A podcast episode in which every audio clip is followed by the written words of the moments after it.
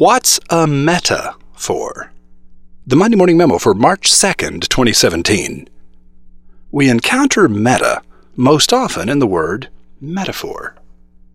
We create metaphors when we see the same pattern in two unrelated things.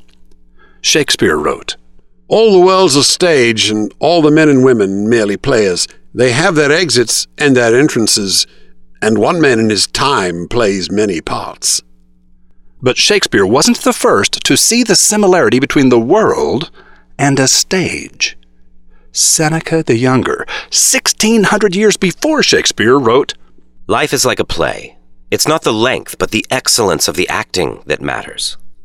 In his marvelous new book, Metaphors Be With You, Dr. Mardy Grothe reveals the importance of metaphors in everyday communication. Metaphor is the energy charge that leaps between images, revealing their connections. Robin Morgan. Effective metaphor does more than shed light on the two things being compared. It actually brings to the mind's eye something that has never before been seen. Rebecca McClanahan. The poet Robert Frost said, An idea is a feat of association, and the height of it is a good metaphor.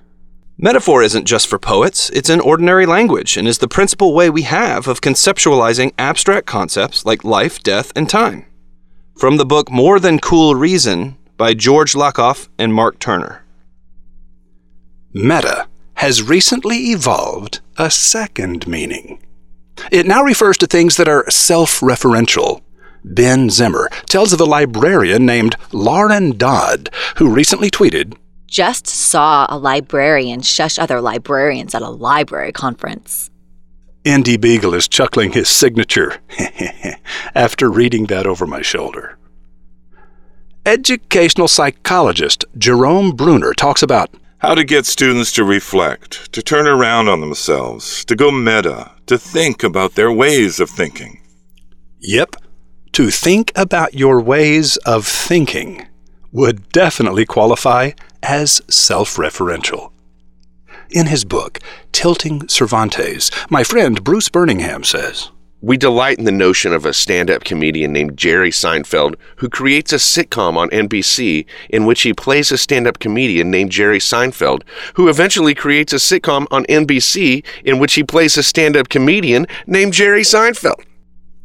If triple meta were a recognized designation, I believe Bruce Burningham's sentence would qualify. To understand a thing that is new and different, you need only search for what it is like.